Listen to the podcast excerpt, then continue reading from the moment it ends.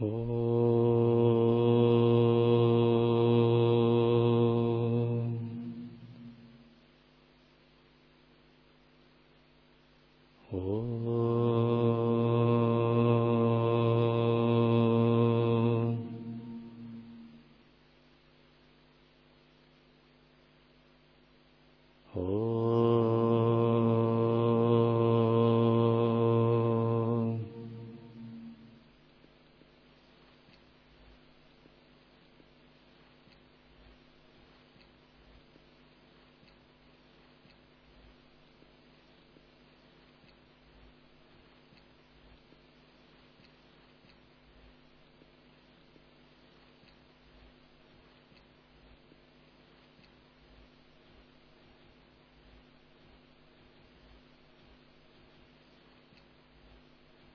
Деви Бхагавата Пурана, книга 3, глава 11.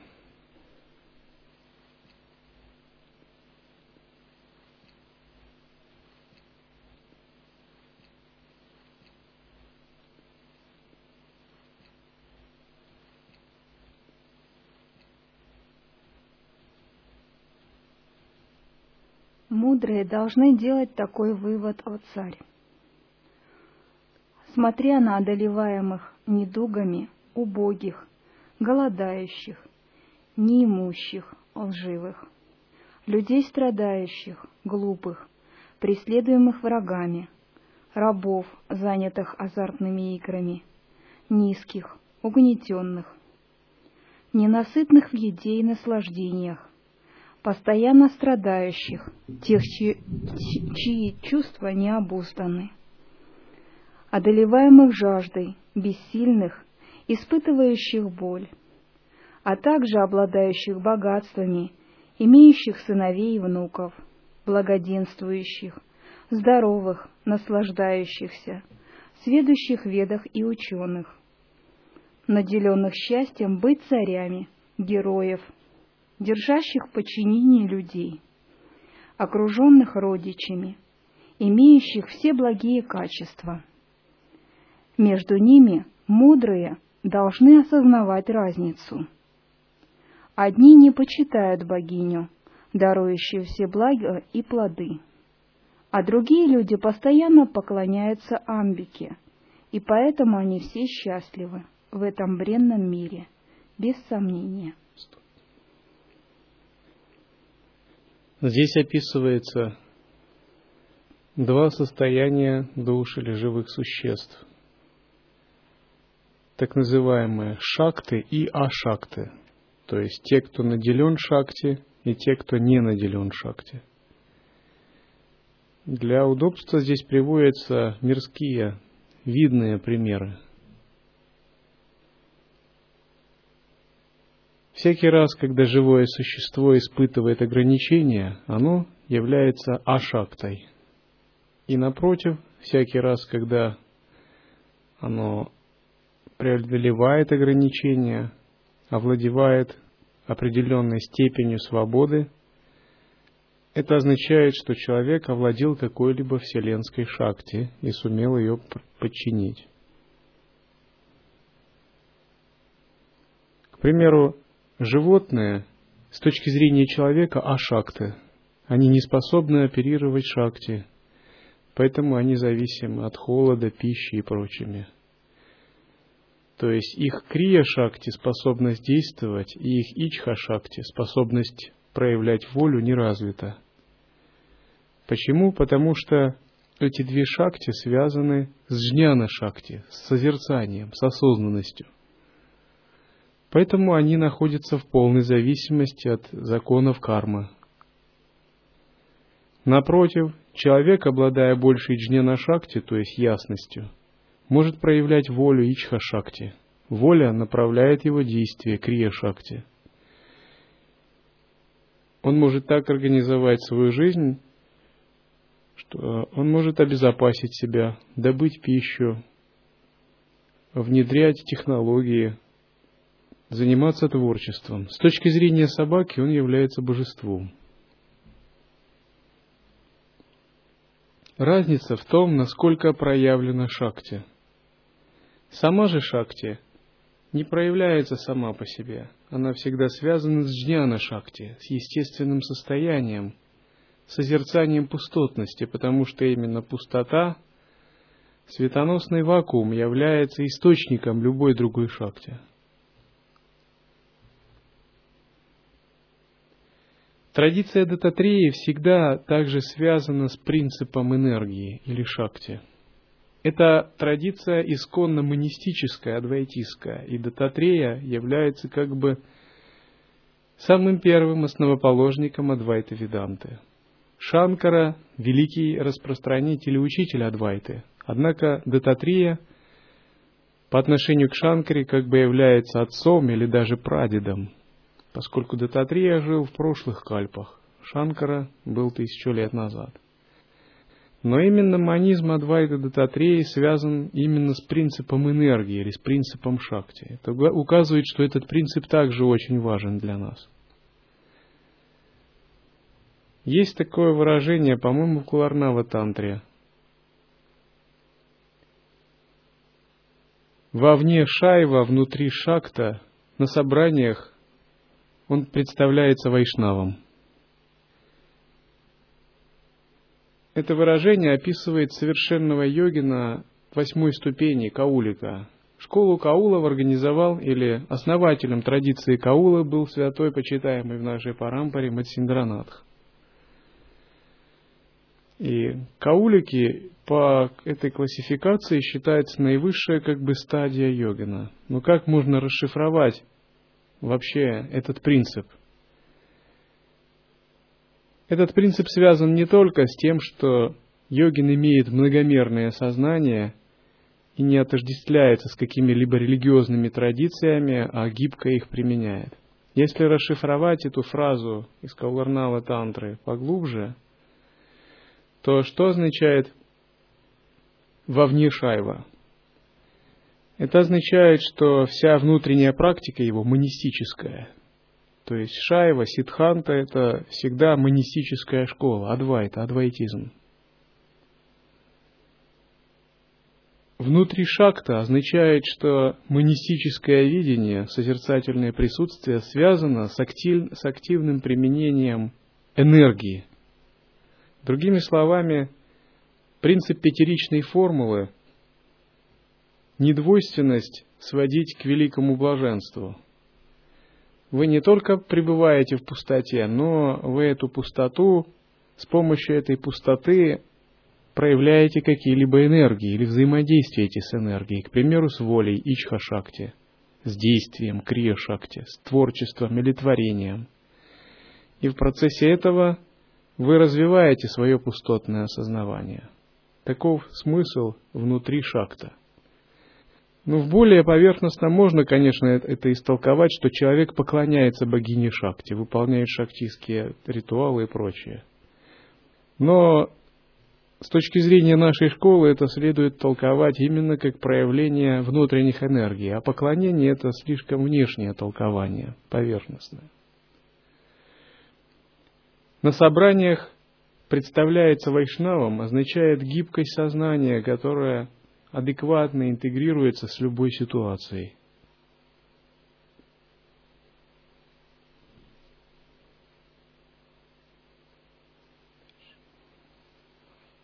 Вьяса сказал, «Так, о царь, я слышал в собрании мудрецов из уст Ламаши о величии богини.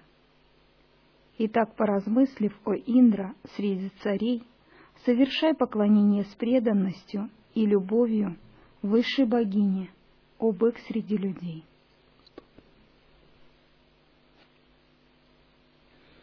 Обычно принцип энергии не разъясняется новичкам. В том смысле, чтобы понять принцип энергии, как минимум мы должны понять принцип пустотности. Потому что, согласно классификации,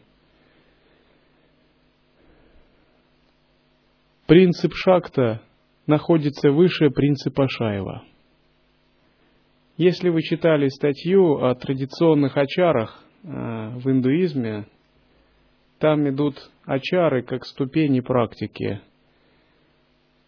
Ведачара, вайшнава-чара и так далее. Принцип шакта-чара является более высоким. Другими словами, прежде чем проявлять энергию, взаимодействовать с энергией, вы должны раскрыть пустотное состояние и утвердиться в нем, и сделать его собственной сущностью. Другими словами, по-настоящему работа с энергией возможна на стадии полной реализации манизма Адвайты. Без этой реализации есть большая опасность, манипулируя шакти, скатиться к какому-то тантрийскому шаманизму и колдовству низкого уровня. Только на стадии реализации недвойственности и сахаджа, сама, сахаджа стхити можно понять принцип объединения созерцательного присутствия. Иногда я советую людям использовать энергию, если у них нет другого выхода. К примеру, один человек, мирянин, подошел ко мне и сказал, «Я, конечно, грешный человек, потому что я занимаюсь мирскими делами и бизнесом и прочими вещами». Я ему сказал, ну, на вашем месте вот с таким подходом, как бы, что остается тогда еще? Я ему сказал, вы можете смотреть на то, чем вы занимаетесь, по-другому, как на энергию, с которой вам нужно работать как практикующему. Эта энергия связана с богинями, поэтому так ее и рассматриваете. Если вы будете созерцательное присутствие объединять с этой энергией, вы будете получать пользу для практики. Однако по-настоящему этот метод годится только для ситхов.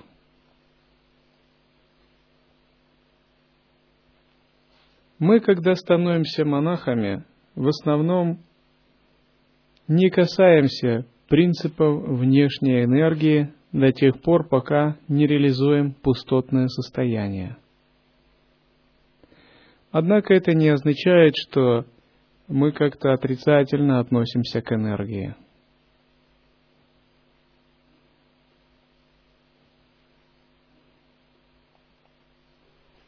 Вишну совершает жертвоприношение богине. Царь сказал, «О прародитель, как Хари прежде совершил жертвоприношение богине, являющейся причиной мира – могущественный Вишну. Кто были его помощники и кто брахманы? О многомудрый, жрецы, знающие истину вет, то мне расскажи. Затем я совершу жертвоприношение, как предписано, внимательно выслушав твой рассказ о жертвоприношении матери совершенном Вишну. Взаимодействие с энергией является определенным испытанием в учении ситхов, когда необходимо развить и проверить глубину созерцательного присутствия. Присутствие – это нечто очень тонкое и эфемерное, и часто практикующий сам не совсем понимает силу своего самоосвобождения – но когда оно прилагается к какой-либо энергии, можно складывать впечатление о том, насколько ты реализовал естественное состояние. Если присутствие глубокое, оно способно начать двигать ичха-шакти, проявлять глобальную волю. Это стадия ситхи. Если ичха-шакти задействована, она может проявлять различные силы, творения, поддержания и так далее.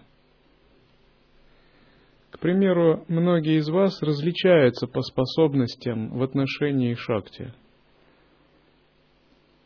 Ну, допустим, если кого-либо из вас отправить в Америку или в Африку, дав какое-либо задание – ну, к примеру, открыть дхармоцентр там, распространить учение, то кто-либо поедет, и у него могут быть просто трудности с проживанием.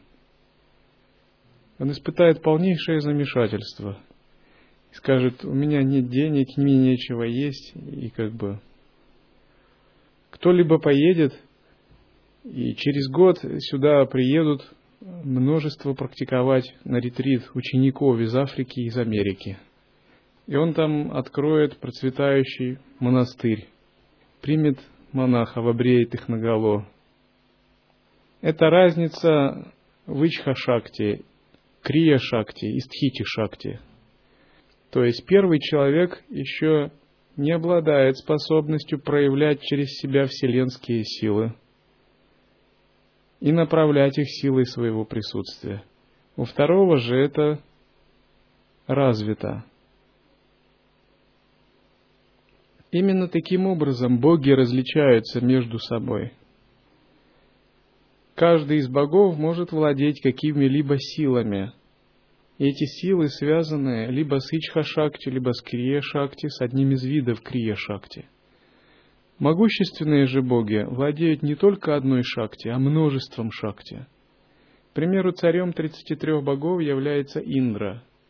Индра считается один из важных богов, который владеет большой полнотой шакти.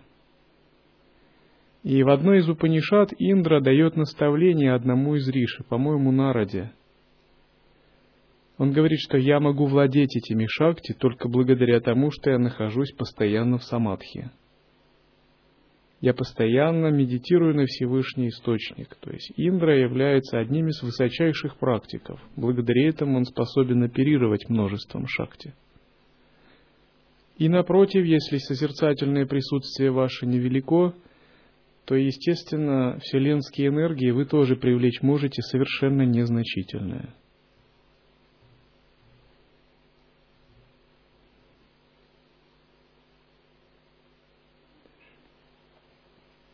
Вьяса сказал, «О царь, о обладатель великой доли, Слушай подробную и удивительную в высшей степени историю, как в соответствии с предписаниями было совершено жертвоприношение Бхагавати. Когда богиня, даровав Шакти, Брахме, Вишну и Шиве, покинула их, тогда они, находясь в прекрасной небесной колеснице, вновь стали мужчинами. Те трое, лучших из богов, достигли ужасного, Великого океана и, сотворив землю как место для жизни, воздвигли себе чертоги и поселились в них. Недвижимая сила поддержания тогда была выпущена богиней, и земля, обретшая опору, стала устойчивой, наполненная костным мозгом. Из-за того, что она состоит из костного мозга, матху и кайтапхи земля, называется Медини. Из-за того, что она несет на себе живых существ, Дхармой, а из-за своей протяженности – Притхиви.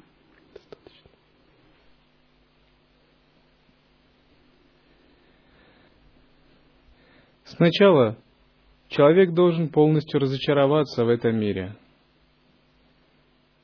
понять бессмысленность всех мирских действий – непостоянство, старость, страдания, болезни и смерть, закон кармы.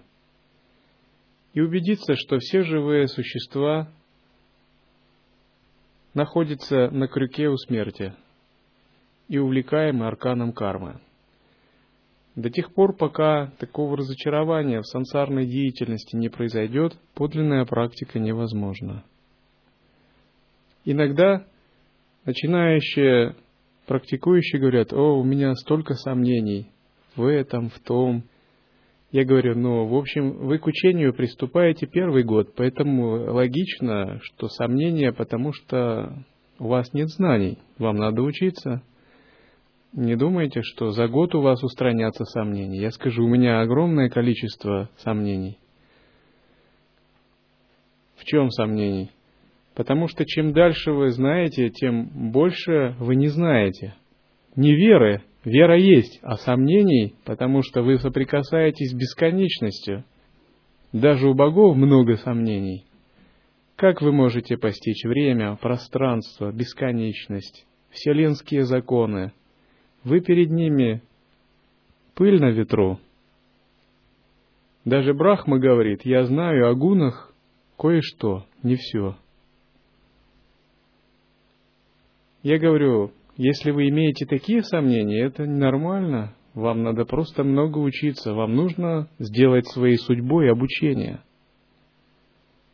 Но это не противоречит вере. Вера, она вне сомнений, она иррациональна. Сомнения касаются относительного.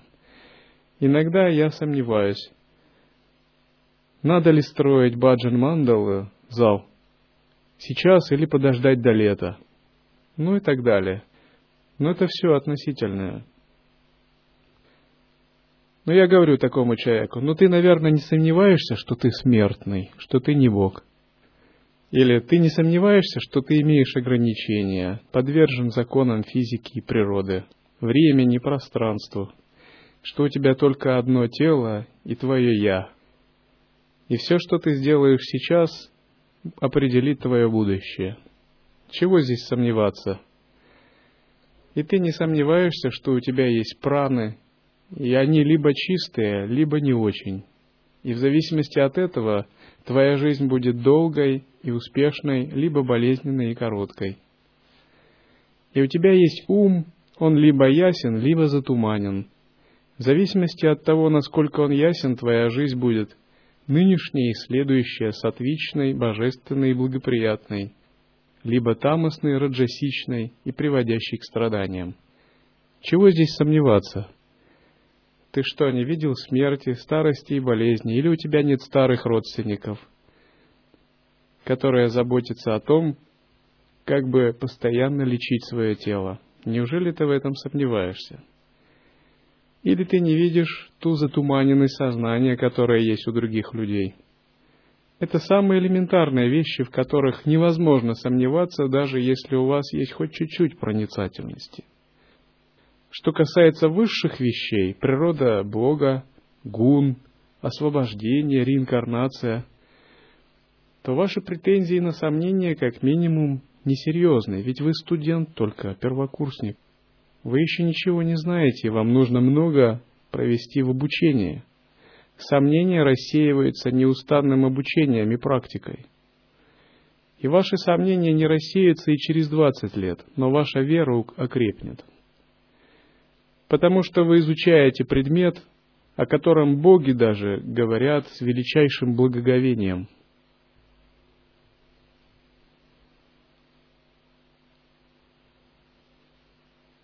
И так вот, вначале мы должны породить уверенность в каких-то очень простых вещах и полностью разочароваться во всех действиях этого мира. Мы должны стать на путь отречения и сутры для того, чтобы реализовать успех в медитации и раскрыть вкус созерцательного присутствия. Только после этого мы можем по-настоящему понять учение об энергиях и о проявлении.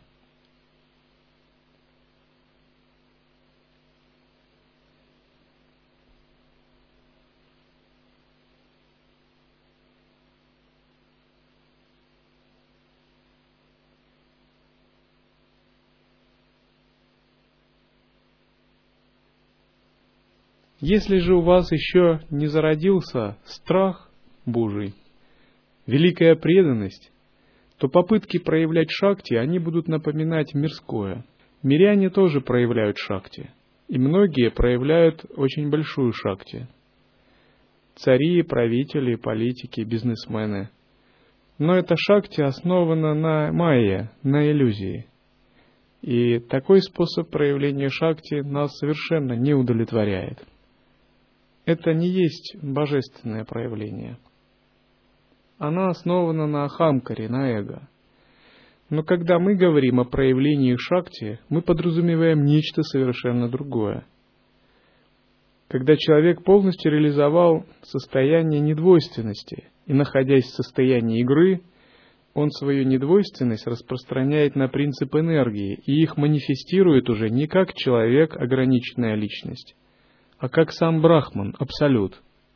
Другими словами, это лила, действие, игра просветленного или божества.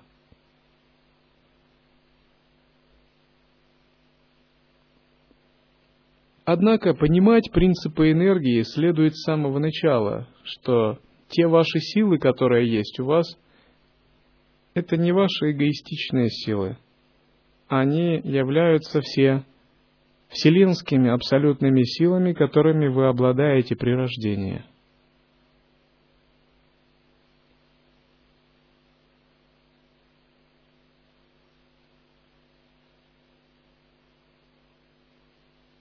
примеру, когда в монастыре кто-либо занимается служением каким-либо, это означает, что эти силы внутри него проявляются. Они как-то избирают его. Когда кто-либо имеет какой-либо пост в монастыре, это означает, что он является проводником этих сил, медиумом – Хорошим, плохим – другой вопрос. Но эти силы действуют через него.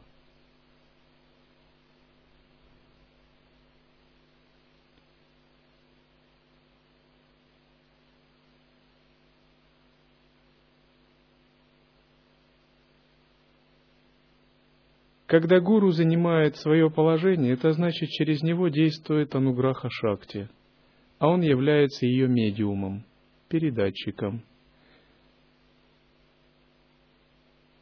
Когда управляющий руководит монастырем, это означает, через него действует Сришти Шакти, сила творения, когда что-либо строится, Стхити Шакти, когда что-либо поддерживается.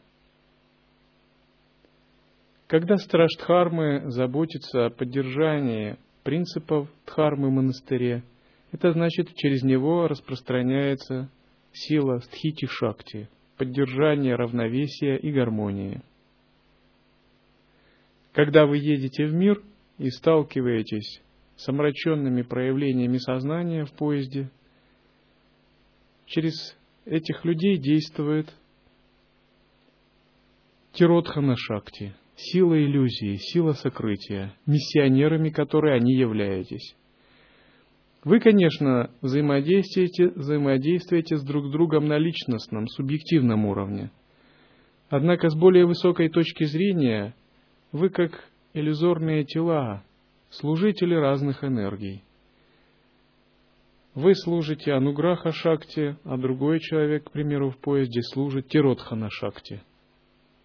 И вы представители этих двух Шакти. И чья Шакти сильнее в игре, как бы та Шакти и распространится, а чья слабее, она потерпит поражение.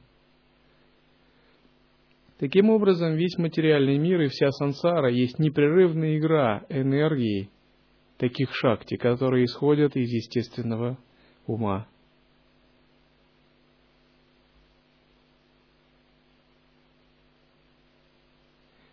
Когда человек живет, и его тело болеет, к примеру, или разрушается, и он излечивается, исцеляется – то в его теле действуют одновременно силы поддержания стхити шакти и силы разрушения самхара шакти. Если самхара шакти возьмет верх, человек болеет и умирает. Если стхити шакти возьмет верх, человек выздоравливает, баланс его пяти элементов восстанавливается. А если ануграха шакти возьмет верх, баланс его тела не только восстанавливается, но элементы его тела переплавятся, и он обретет ситха-деха, тело, не подверженное никаким болезням, или даже радужное тело.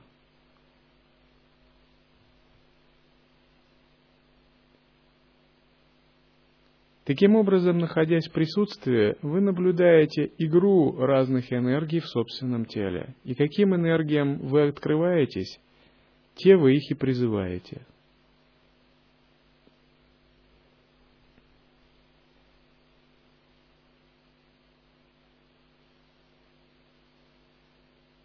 К примеру, если вы кормите собаку, это означает, вы призываете стхити шакти, энергию поддержания, поддержания жизни.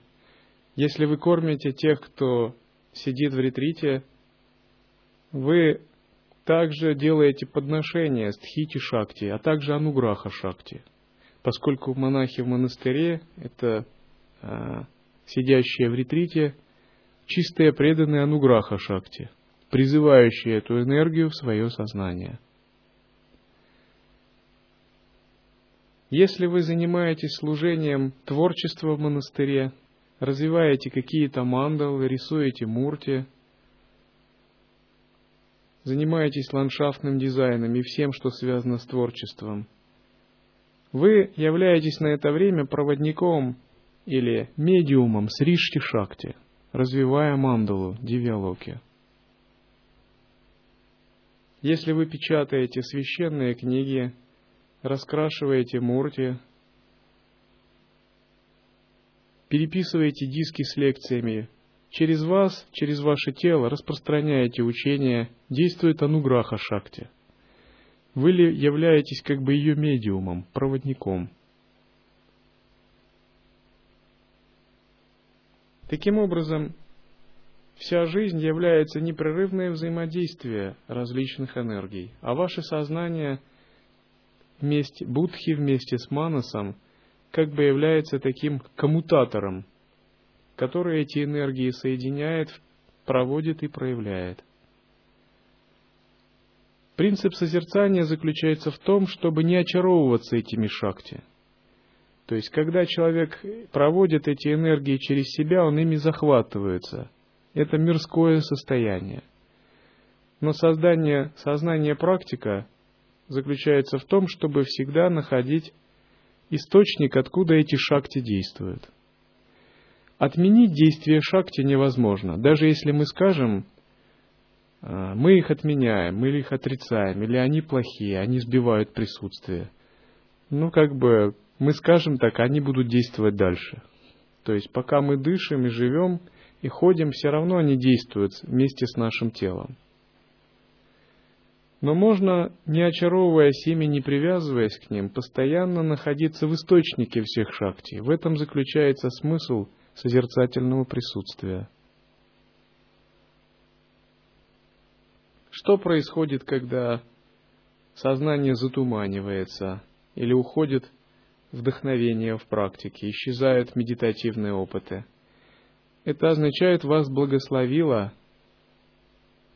Тиротхана Шакти, сила иллюзий. Вы получили ее шактипад. И тогда человек ходит с таким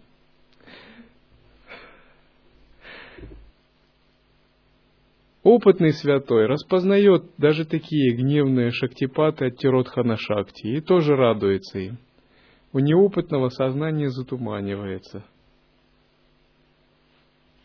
Именно способность объединяться с такими шакти и сублимировать их показывает зрелость присутствия.